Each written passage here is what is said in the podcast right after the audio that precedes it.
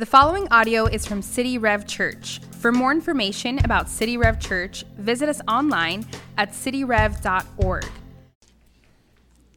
want you to imagine with me a drawbridge operator. And the scenario is there's a city, and going out of the city is the main way for the people to get out is the railroad, train tracks. And these train tracks run out of the city and then over a, uh, there's a river that's a pretty deep river, and barges and ships come in. They bring supplies, they um, bring all kinds of things to their, their market. And so over that ravine, over that river, there's a drawbridge that comes down. And for these people to leave and come in and out of the city and go to work and do business and go on vacation and go wherever they're going to travel, they have to go along these train tracks and they have to go over this drawbridge. And there's, it's a ways outside the city, so whoever's going to operate that drawbridge has to live in a small house right there and always be ready to lower the drawbridge for the train. Well, it's not a very good job because you'd have to spend your entire life basically on call, way outside, all alone, and basically do life out there ready to lower this drawbridge at any second. But one man volunteers for the job.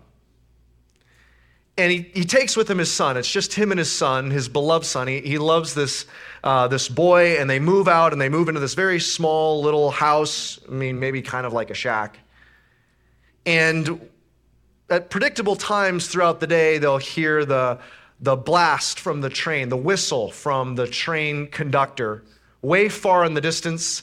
And it gives the man time to stop and go out, and he works the levers on this massively heavy drawbridge and slowly lowers it down over the ravine for the train to go speeding by. But there are times that the train comes through at unpredictable times when they're not really on the regular schedule, but he has to be ready. And so he sometimes he'll uh, he'll have to go out in the middle of the night and he'll hear the blast from the train waking him up in the middle of the night. So he'll have to go out to that to the, the where he operates it and move the levers and lower this drawbridge and the train goes speeding by. And sometimes his son goes out there. Usually his son goes out there with him, except when it's in the middle of the night. He'll say, Dad, do you want me to go with you? No, son, you, you can stay here. It's not a very good life. It's not a hard life, but he, he does it because someone has to do it, to someone has to let this train go by. And the one thing that he does virtually every time the train goes by, the one thing he does, and it's just kind of the what he does, the, the consolation for the life that he's chosen to go out there and live there for the people of the city, the one thing he does is he'll stand there outside this little hut, this little shack and he'll wave at the train as it goes whizzing by full of passengers. And the vast majority of people, they don't even they don't even think about the man. They don't even recognize the man. He just, you know, they're not they're reading their paper or they're talking with their friends or they're talking with their family. A few people will occasionally just kind of acknowledge him and wave back kind of half-heartedly because they just can't appreciate the sacrifice it is for this man to live out there to lower this drawbridge every single day, constantly on call. They can't possibly appreciate what that's like. I mean, especially at night, he'll wake up and and maybe it's a couple nights in a row, and he's he's up and he, he hears the blast and he scurries over there and he lowers the lever and he watches as the train goes by and he stands there and he waves at just this cr- the crowd of people inside this train, mo- most of them asleep.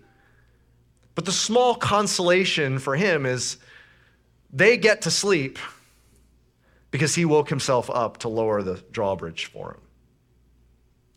And years and years this happens, and, and this son, he lives, the son grows up, and the son walks through, the, walks out with him and, and joins them and waves, and years go by.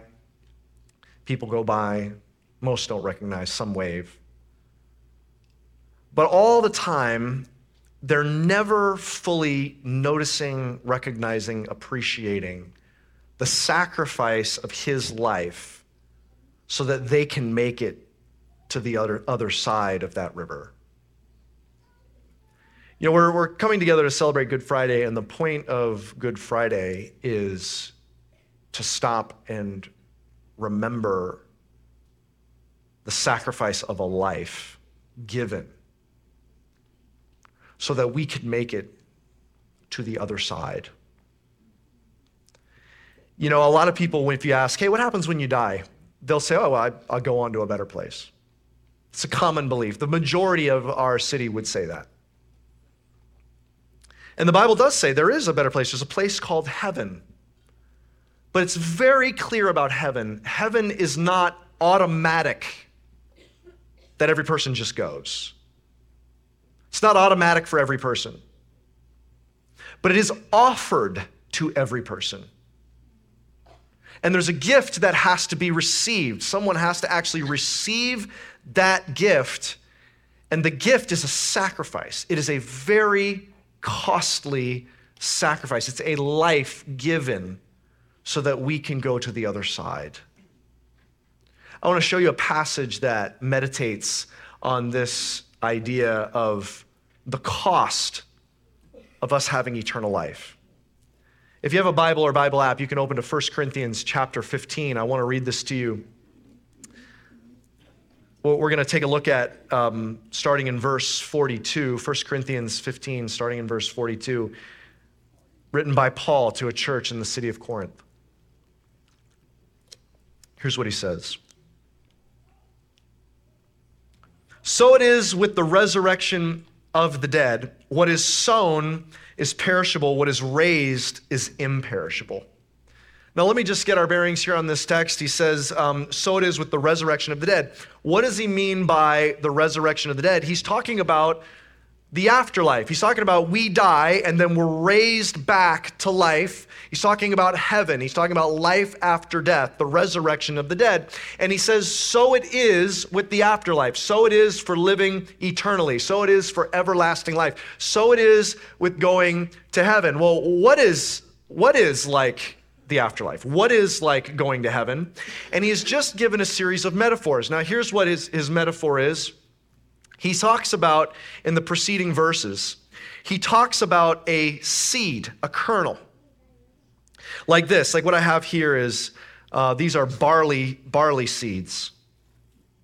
And he says, I want you to think about planting a, a seed. He says, the afterlife is like a is like a seed. I mean, think about what happens is you take this tiny little seed and you sow it into the ground, and what happens is the body of this seed, the husk, the kernel, around the life packed inside this seed, the body of this seed will go down into the ground and it will basically die. Like the kernel will break apart and make way for new life. And he says that's a lot like how it is with life after death.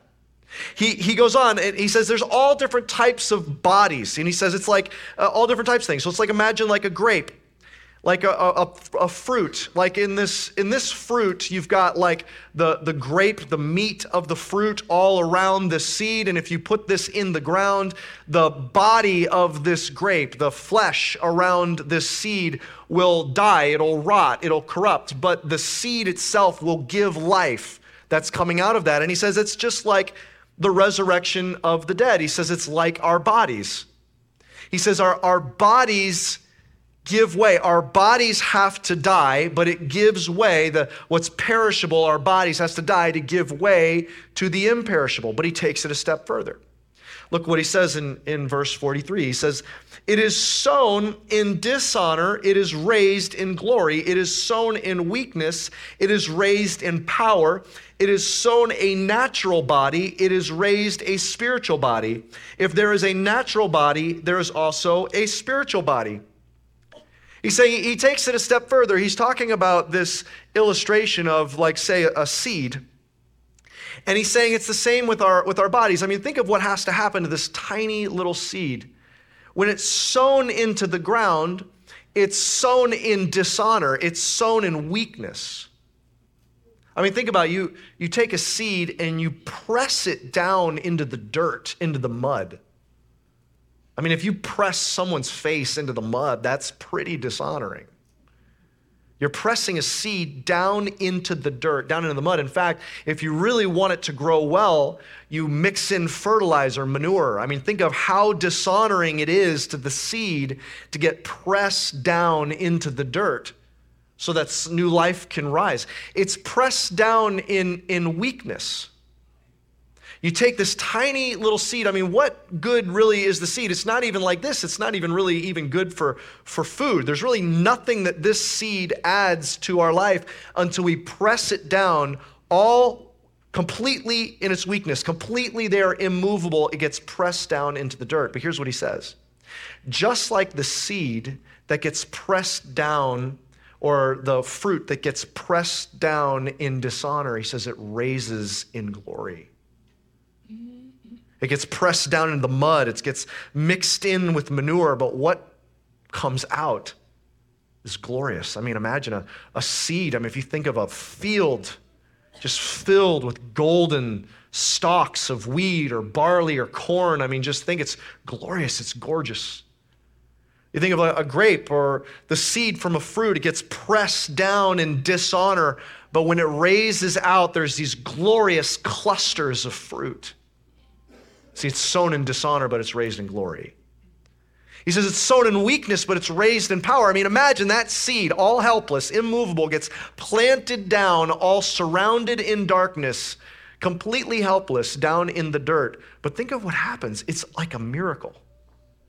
It's like all of a sudden, something seemingly all on its own cracks through that shell and starts pushing up through the dirt pushing soil out of the way, pushing itself. The farmer's not pulling it out. Nothing's pulling it out. It's not, there's no electricity powering it. There's no engine powering it. It's got its own power pushing itself up out of the soil, pushing and growing into a stalk of, of some kind of grain or into a vine or to a tree, a power all of its own. See, it's sown in dishonor, it's raised in glory, it's sown in weakness, it's raised in power.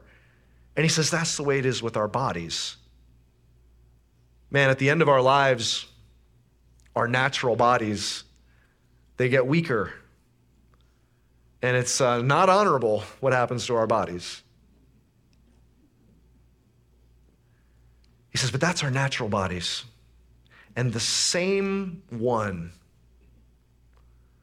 who shows us a million times every day how he wired seeds growing from dishonor and weakness into glory and power.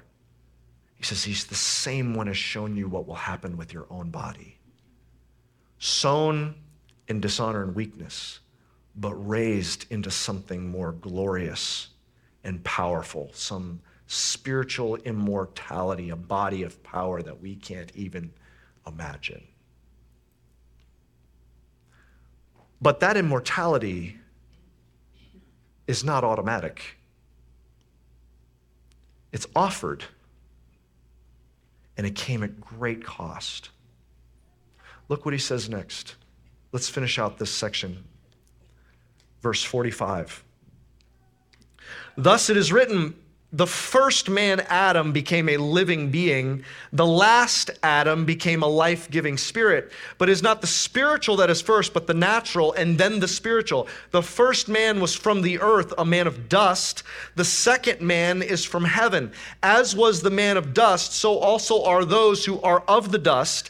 As is the man of heaven, so are those who are of heaven. Just as we have borne the image of the man of dust, we shall also bear the image of the man of heaven. He says, Look, here's how this plays out, and it's it's significant. We need to understand the cost. We need to understand how it works. How does that immortality, how does life after death, how does heaven work? It's not automatic, but it is offered, and it came at great cost. How did it work? He says, Look, there's there's two men. There's a first Adam and then one he calls a second Adam. There's a man who came out of the dust and there's a man who came down from heaven. There's a man that's of the natural world, there's a man that's of the spiritual world, the supernatural. Now, who are these two men? The first one is literally Adam. Remember the story. The very first human being ever to be on this earth is Adam. And the Bible says that every single one of us are descended from Adam. He is our ultimate uh, human ancestor.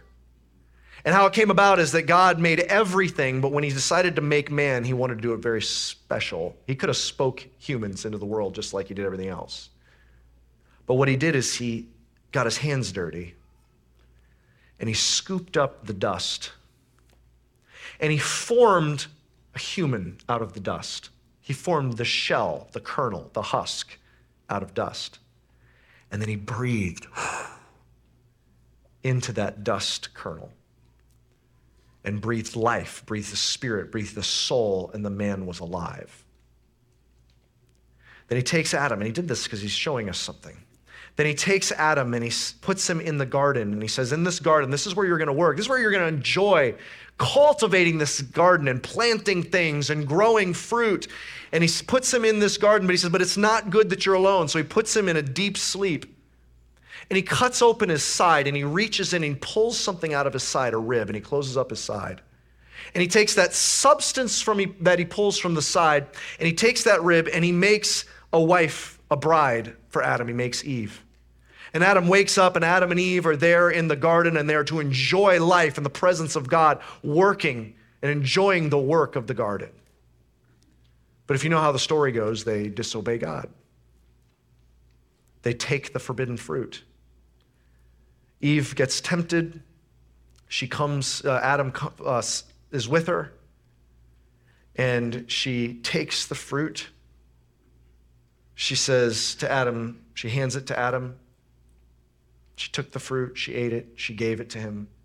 He took the fruit, and he ate it. And sin and death entered into the world. And God tells him the consequence, tells Adam in particular, part of the consequences. He says, Now your work in the garden will become a labor. By the sweat of your brow, you will be working the ground in that labor. You'll be fighting these thorns by the sweat of your brow. And now you'll face death. And now Adam's body, originally made of dust, returns into the ground as dust. And every single one of us descended from Adam have the same story repeating over and over and over. We sin like Adam did. We disobey God. We do things out of selfishness and pride and idolatry and self centered worship. And just like Adam, our end is our bodies return to the ground as dust. And it would have been just for God to leave it just like that. But he looks down on his creation and these humans he made in his image, and he says, I love you so much that I'm going to send another one, another man. This will be like a second Adam, but it will not be someone that's up from the dust. It won't be a man from the dust, it'll be a man from heaven. And so God Himself takes the eternal, pre existent Son of God and He places that life in a womb so that this one's not fathered by Adam, he's fathered by Almighty God.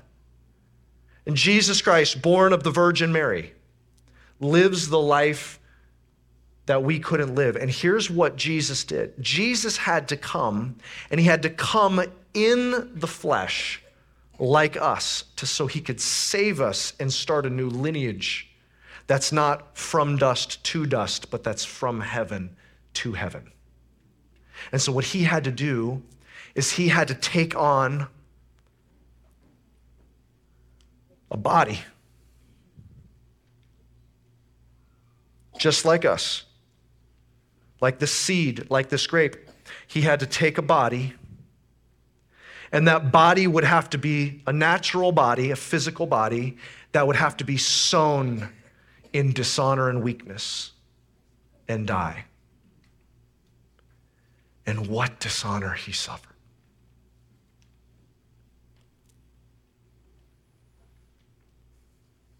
He was arrested on a Thursday night dishonored by all of his companions. One of them betrayed him. One of them denied him over and over. The rest abandoned him, leaving him alone in dishonor. They dishonored a man who did nothing wrong with false accusations. They tied a blindfold around his, his eyes so he was blinded. And they'd come up on him and they'd punch him in the face. And they'd mock him, saying, Hey, tell us, you're a prophet, prophesy, who just punched you? And then they treated him like a condemned criminal, mocking him, and he gets turned over to the Romans. And after he's, he's whipped viciously, they, they dress him up as if he's a king and they mock him, bowing down with mock adoration for this king. And they spit on him. And then they, they, they fashion a sign that mocks him as if he's a king. And they bring him up the Mount of Calvary. And then they strip him of his clothes to humiliate him and raise him up on a cross. And they stand at the foot of the cross and mock him in dishonor.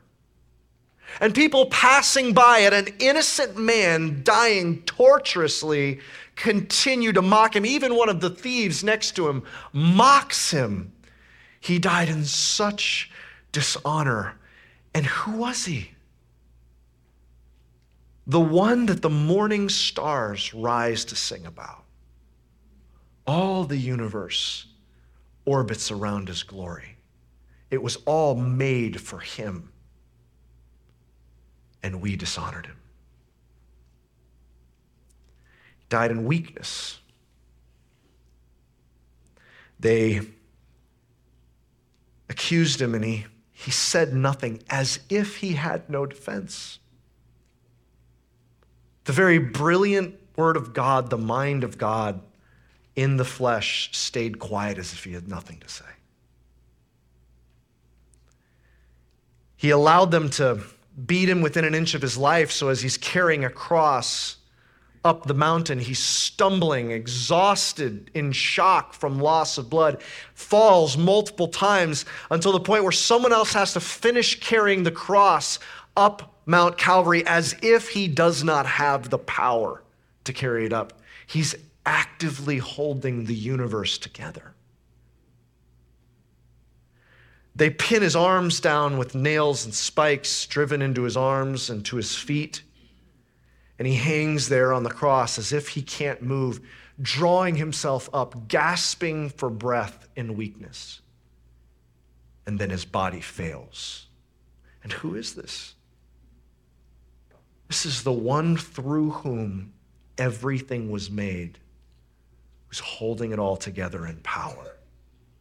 The one who will return in power, bringing the end of time with it, and bring every kingdom to its knees but he sowed his body in weakness. He came in, the, in a body, a kernel that would be sowed in weakness and dishonor, but he came to undo what the first Adam did. And the night when he was going to be betrayed, he's in the garden and he's in agony over the labor that he's about to do. And on his forehead, there's the sweat of his brow pouring down for the labor he was about to do, like great drops of blood. And in all ironies they couldn't imagine, they put on the second greater Adam. They take thorns and they place it down on that brow, not realizing that the labor he's doing is to remove the ultimate, it's the ultimate labor to remove the ultimate thorns of sin and death itself. He came to undo what the first Adam did. But he, he went further than what Adam did. He did more than what Adam did. You see, the first Adam, he brought our failure with a meal. He took fruit, took the fruit, ate it, and gave. But Jesus had a meal of our redemption.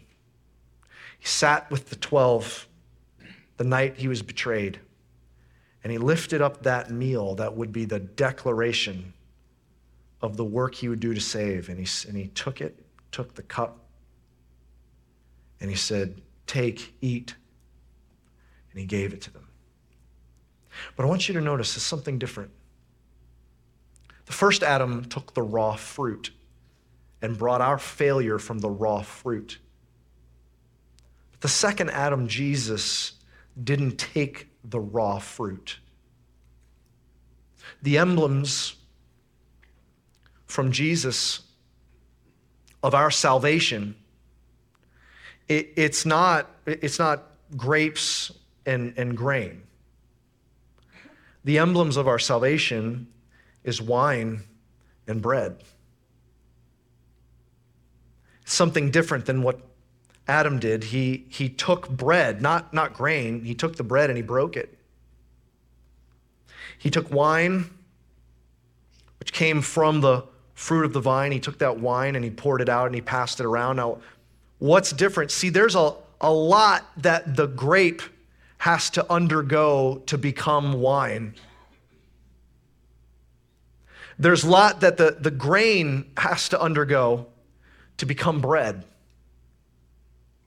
I mean, think of what, what it has to, has to do. I mean, the grain, it has to be cut down with a sickle. It's then put in a pile and it's what's called winnowed, threshed. It's tossed into the air, crushed and tossed, and all the wind blows all of the chaff away, all the filaments that you don't want in the bread. And then it's when it's put into a dough, then it's placed in the oven in the heat and the fire of the oven until it becomes bread. I mean, think of all the process to go from grain to bread. And this similar there's a long process to go from being a fruit, the grapes, to being the wine. It's plucked up, it's tread underfoot until the, it's bled, the grapes are bled out and poured out. And I want you to think of those verbs that go that take grape and grain to make wine and bread. It's cut down with a sickle, it's winnowed, and it's placed in the oven. It's fired in the oven, and then you've it's plucked. The grape is plucked and tread underfoot and crushed, and it's poured out and bled. And each one of those verbs are used in the Old Testament for God describing his wrath that he will bring on someone that's deserving. He says, I, I will cut you down with the sickle, he says. He says, I will winnow you, I will thresh you on the threshing floor because of your sin. That's what you deserve. He says, I'll, I'll put you in the fire of an oven. He says, I'll, I'll pluck you like the grape ready for harvest. He says, I'll crush you and tread you underfoot. I will pour you out and bleed you. See what the, the second Adam did, the first Adam brought our failure from the raw fruit, but the second Adam's meal, Jesus' meal of our redemption, it had undergone a process, it had taken the judgment and wrath of God on itself to pay for our sin and to save us from death. Jesus was cut down and winnowed and fired and plucked and crushed and poured out. Those are the emblems of our salvation. And we take that meal to remember and celebrate the cost of the life that he won for us eternal life. It's not automatic, but it is offered. Good Friday is a time where we pause and we reflect on the cost of the immortality of heaven, of eternal life that we've been given. We pause and we reflect on that. What Jesus underwent to become our champion, our Savior, our Redeemer. And while we know that He rose in, in glory and power, and we'll celebrate that on Easter Sunday, tonight is where we remember the cost. You remember that drawbridge operator with his son and so many people whizzing by, not realizing the sacrifice of his life to make a way for them to get to the other side. But if we were to rework that story to be a little bit more similar to the work that Jesus did, the story would continue like this. After many years, the drawbridge operator and his son, son grew up through his childhood into young adulthood, staying loyally by his father's side. Always ready day after day. They hear the blast from the train conductor, knowing that there's a train that's just barreling down on them, and they would go and work the levers and lower this, this impossibly heavy drawbridge so that they could pass by. And every time as they give their lives to this, posted there, they gave their lives as the people go by day after day after day. Most people not even really paying much attention to them, but an occasional tip of the hat, but still not appreciating the cost. But one day they hear the train blast. And the man goes out like every other day and he goes to work the levers. But this time, when he pulls the lever for the first time ever, it's never happened before the drawbridge doesn't move. And here's the, the train. It's, you can see it. It's getting closer. It's not stopping. He says, Son, son, come quick.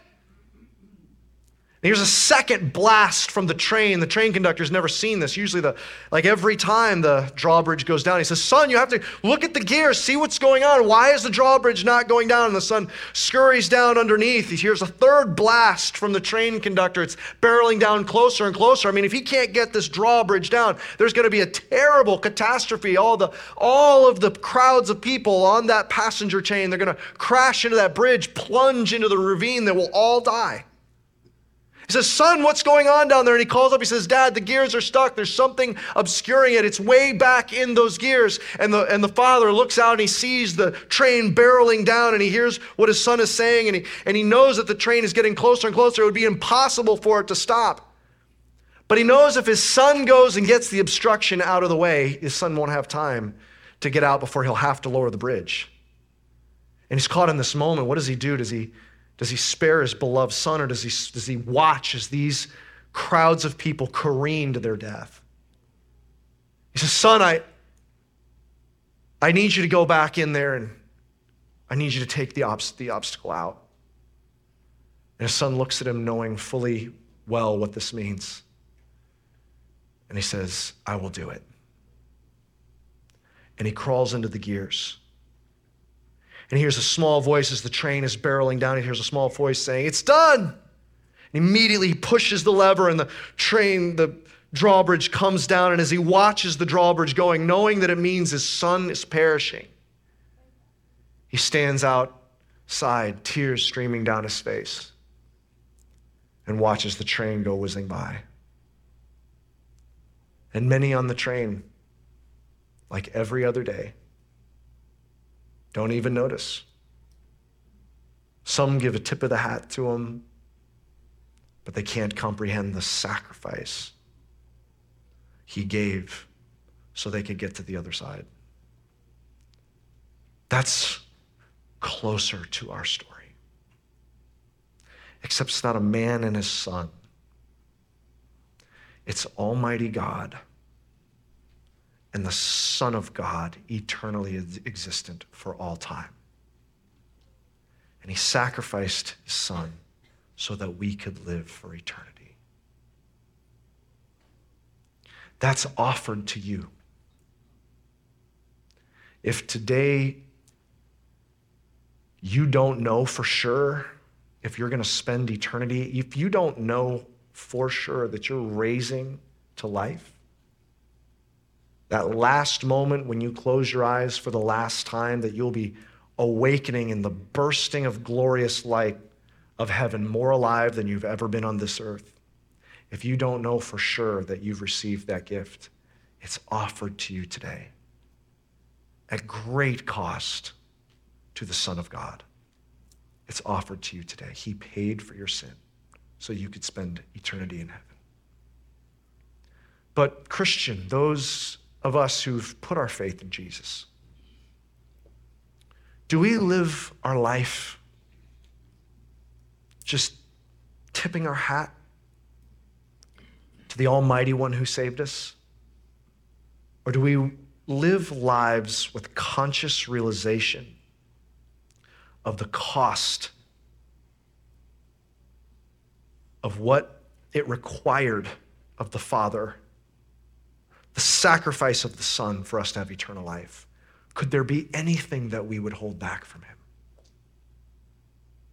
Tonight, in remembrance of what He sacrificed for us, if there's anything you're holding back from Him, if there's anything you're saying, you know what, God, I know that you've asked me to do this, but I'm not going to do that. I know you've asked me to obey in this part of my life, but I'm not going to do that. I'm just going to go on living my life. If there's anything you are holding back from God, can you turn your life over to Him as a small offering of the unimaginable sacrifice on your behalf? Can we take a moment of quiet reflection? Would you bow your head and close your eyes?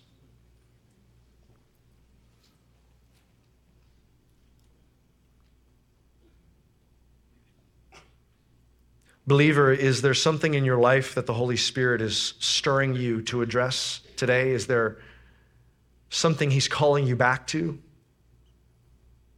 How could you hold it back from your Jesus, who loves you so much that He suffered and died for you? Surrender to Him. Are you running from Him? Maybe you've been running for many years. Maybe you've You've been running most of your adulthood. Maybe you've never turned your life back over to Jesus. Would you turn back to Jesus today. But maybe you're here and you've never put your faith in Jesus. And you've thought it's your own labor that's going to save you. It's by laboring to be a good person, laboring to be a religious person, laboring to be a Christian person. Maybe it's the, the labor, uh, you think it's the labor of your parents to raise you as a Christian or raise you as a Catholic or walk you through some kind of religious edu- uh, education or walk you through some kind of religious milestone. As long as someone has labored, you've labored religiously that maybe you'll be saved. But it's not your labor that will save you, it can't save you. It can't undo what the first Adam did and what every one of us carry out. It, it requires the work of the second Adam, it requires the work of Jesus Christ. It's his labor uprooting the thorns of sin and death, his work on the cross. It requires his body dying and going down into the grave, sown in dishonor and weakness and raised and in power and glory. It takes the labor of Jesus for you to be saved. Please don't put your faith in your religion. Don't put your faith in your work. Don't put your faith in a wish. I just hope that I go to a better place. Put your faith in a person. Put your faith in a champion. Put your faith in a Savior. Put your faith in Jesus Christ, the Son of God, to be saved. That is not automatically given but it is offered and you can receive that today. Today could be the day of your salvation because of the sacrifice of Jesus. So maybe that's you today. Maybe you want to take that step of faith, and I want you to draw a line in the sand and say, Today is the day. And so no one's looking around, everyone's heads are bowed in a quiet moment before the Lord. But if today you want to say, I want to put my faith in Jesus. I want to know for sure that I'm going to spend forever in heaven. My faith's not in my religion. My faith is not in my heritage. My faith is in the person of Jesus. If you that's you, then right now, as I'm talking, just quietly slip your hand in the air. I'm going to lead you in a prayer. If you want to put your faith in Jesus, praise God. Amen. Amen. Praise God. Amen. Anybody else you say, today is the day, praise God. Anyone else you say, today is the day, I want to put my faith in Jesus. Amen. Amen. For those of you who are ready to take that step, let me lead you in a prayer. Just silently say to Jesus, Jesus, thank you for your labor to save me. You suffered and died. You rose again so that I too can live forever. You are my Savior and my King. In Jesus' name, amen. For those of you who put your faith in Jesus today, I'd love to get a Bible to you. You can go to cityrev.org slash faith. Love to put a Bible in your hands. Just go there right now on your phone, or you can get a Bible in the front lobby. But we're going to end our time together with communion and with singing. And here's what you'll find these are the, the, the meal representing our salvation. Here at these stations in the front, and these, there's stations in the back, you'll find communion elements. You'll find bread and juice. There's a couple different options for you. You can take a bread and juice from the cup, or there's some prepackaged ones if you'd prefer. And for those of you who put your faith in Jesus for the first time, there's also some wooden cups. They're olive wood cups. You can take one of those. If you're already a believer, and tonight was not the night you put your faith in Jesus for the first time, there's some plastic cups for you. But for those who put their faith in Jesus for the first time, there's an olive wood cup for you to commemorate that day. But if you're not ready to take that step of faith, you're not ready to proclaim that Jesus is your Savior and you still have questions, I'm just glad that you're here and would love to invite you back on Sunday as we celebrate Easter. But if you're not ready to say that Jesus is your Savior, I want to encourage you to hold back from taking communion because that's what this is. It's a proclamation that Jesus' body was broken for us and his blood was poured out for us to take the wrath and judgment of God, to pay for our sins so that we could be saved forever. What we'll do in just a moment, you can either go to the tables in the back or the tables in the front, and you can come forward, take the elements, and then when you get back to your seat, you can take those together as families or as an individual, just um, in a moment of reflection with the Lord. You can begin coming forward or going to the back. Thanks for listening.